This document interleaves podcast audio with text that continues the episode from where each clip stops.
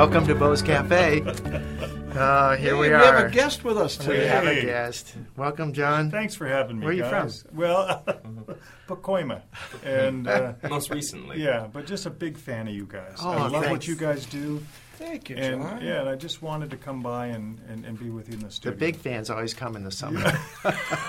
we, the other That's fans right. come in the winter. That's right. Yeah. Yeah. I think I've proven my Oh. appreciation of you guys. Welcome back. Well, you, uh, do you have any uh, thing that you want to bring sure, to the group? I've got a book here that Okay. uh, with a story. Excellent. I'd like to read one of them Good. today. Yeah. All right, here what we what go. book is that? Oh, this is on my worst day. Oh, thank you. Ah, Let's come back to okay. where Yeah, we were. yeah. Yeah. Well, give us something redemptive here. Well, there, whatever's in here, redemption is not part of it. Yeah, let's just get that clear. Okay. All right. 1990. Back in 1983, Mike McDevitt and I were watching a rerun of the 60s television show Bonanza while we ate lunch in the home I shared with the McDevitts and several others. Long story short, little Joe Cartwright was the handsome son of Ben Cartwright. Ben was the wise, kind, and benevolent patriarch of this wealthy ranching family.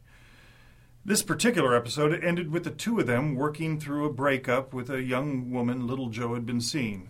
Little Joe was sad. Very sad. Ben was about to make a final, concluding, profound statement. It's what he did. He was a strong man, a few words, but the ones he chose carried immense weight and should be heeded by his children. He put his hand on little Joe's shoulder and said these words, which apparently would make sense of all the heartache little Joe was facing.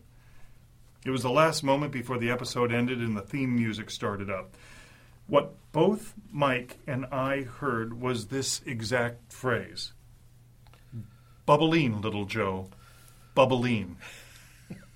I looked over at Mike. I, I said, uh, did he just say? And Mike answered, bubbling.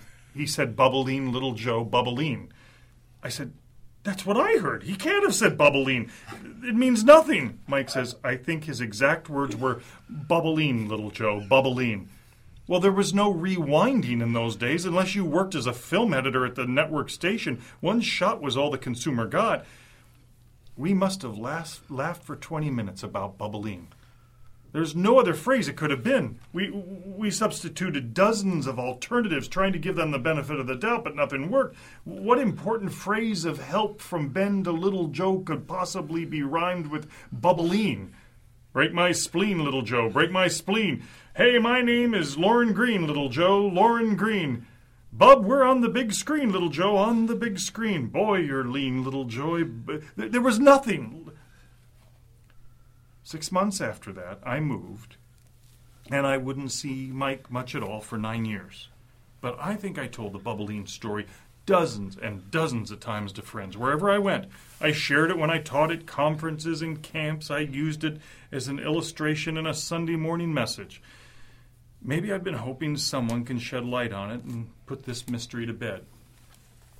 My relatively new friend Bob Ryan has heard me tell this story in different settings many times already. He's a freelance graphic designer and he's teaming with a lo- local design artist on a magazine project. Bob calls me one day. John, I'm working with this guy. His name's Mike McDevitt. Could this be the Mike McDevitt from the Bubbling story? He's a design artist in town. Wow! I said, I, I didn't know Mike was in town. Yeah, that's probably him. Bob says only this before he hangs up. I've got an idea. It's now four days later. Bob's meeting with Mike again. They're standing over a large angled design board. The project paper is in front of them, and they are trying to solve an issue of design space usage. Mike's a bit frustrated that he hasn't found a solution yet. Then God releases the hounds of humor. Both men are standing over the document. Bob taps his mechanical pencil on the table and says these words. You know, Mike, this puzzle we're trying to, we're trying to solve, it's, it's sort of like bubbling little Joe. And then the three seconds of wonder I can barely wait to see in heaven. I will ask to see it over and over and over again. Mike turns his head as on a swivel and leans into Bob and exaggeratedly mouths slowly and sternly, What did you just say? Mike has not heard these words from outside his own head since 1983. His expression conveys that if Bob does not say the exact words in response, Mike will choke him until he does. Bob, in a moment of near genius, says this Oh, oh yeah, yeah, yeah, yeah, Bubbaline Little Joe, you know, from the Bonanza Show. It's a statement people make when they hear something that doesn't make sense. You, you hear people in graphic arts use it all the time. It's like saying you've got a conundrum or a paradox of misunderstanding. You know, uh, Bubbaline Little Joe. Mike stares at Bob like he has said vegetable mallet of corrosive steam harnessing. Mike, moments of staring, then attempts to form words without success, says, What? Bubbaline Little Joe. Come on, you know. Ben's been trying to help Little Joe and no one can figure out what he's going to say next. Stop screwing with me now. Let's get back at this.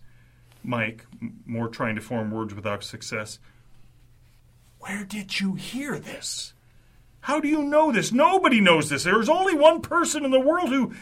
And then mercifully, Bob smiles and says, I know John Lynch.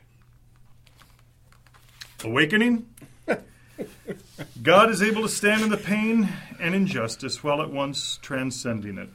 He employs humor, which reminds evil it cannot win. Gosh, uh, John, where did you get this theological thesis? Here? No, I Gosh.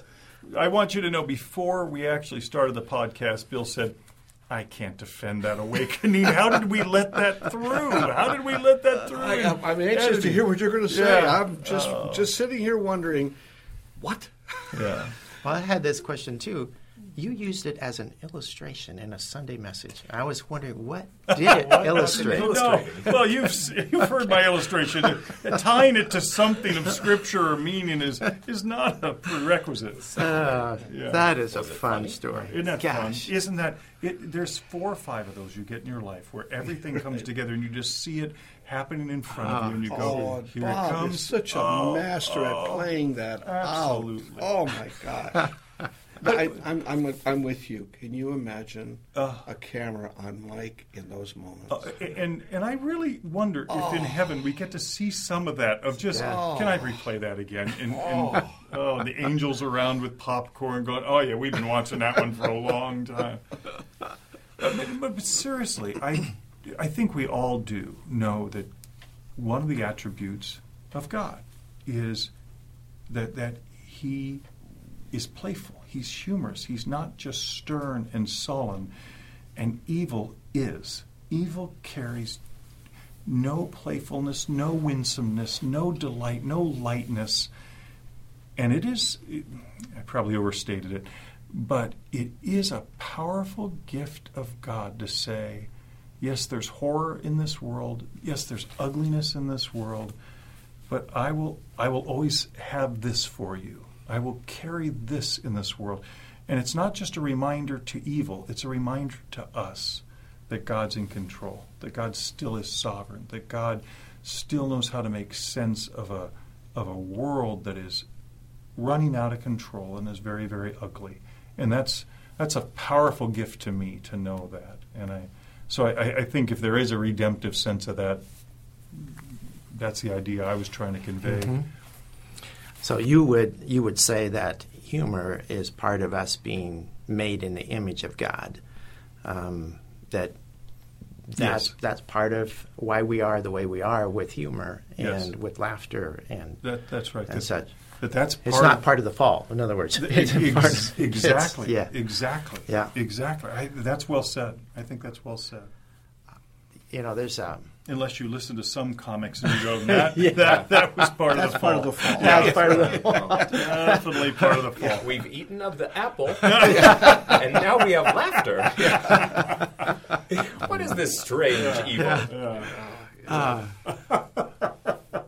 Well, there's there's um, much um, joy in in this laughter, and that we don't see a lot of of um, that in in the Gospels. You know, we don't see Jesus telling telling jokes, Right. But we see him eh, enjoying Absolutely. himself at parties, uh, Absolutely. and and with his friends. Um, and I I've often thought about that that whole theology of where does this humor come from?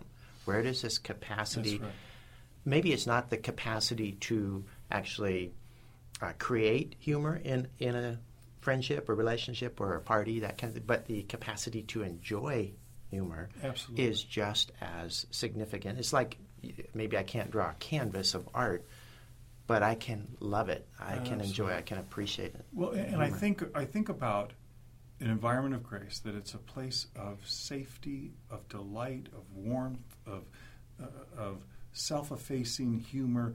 And when I think of John laying on Jesus' breast, there was a safety and a and a spontaneity and a and not just stern and, and important and pithy statements, but long hours together where they enjoyed each other. Yeah. And that enjoyment, uh, to, to me, one of the things that proves and displays an environment of grace is when agenda is that fear that people have of authority with agenda, when it can be minimized and lessened by the playful enjoyment and humor of each other. I, I think because I've gone through the same thing. Why why isn't Jesus telling some one liners and, mm-hmm. and, and there's some responses in there? But I think it carries more of that idea that, that mm-hmm. we're that we're talking about. Mm-hmm. So, Yeah, I think coming in touch with the gospel of God's grace gives you, as we said before, both a carefulness and a carefreeness yes. that allows you to play, Yes. that allows you to have fun. And I and not at anyone else's expense. Exactly, with with great dignity, respect. That's right. And I I sense that in in various places, but in most places it's uh, pretty tied down. That's right. And uh, And I think that's a gift that we who carry the original good news get to permeate a, a, an environment with, and it and it it displays the winsomeness uh, better than we can even sometimes display it in a didactic conversation. Sure does. Absolutely. Well, uh, Bill, you're not going to give us much uh, today, is that right? You- you- Well, I mean, now that we're done, I mean, You had nothing. I'll, I'll add just one thing. I have deeply appreciated, John, your humor. I, I think it has played an incredible part in our message and who we are. I think one of the tragedies of people who don't know how to have a good time is they have to hide from each other when they do. Hmm. Hmm. Hmm. And, and, and that is so tragic. It, it's like if we're really serious, no. Well, We're- and we're I want to add to that. It, it was it was the first culture that I had been in when I came here, where it was appreciated, valued, Right. Right. enjoyed, and, and allowed and released. And, and, Absolutely. and so it, it really, I thought for the rest of my life, I've got to be this different guy, and I wasn't made that way. We weren't made that No. way. Right. So- That's so, right. Yeah. That's right. Amen.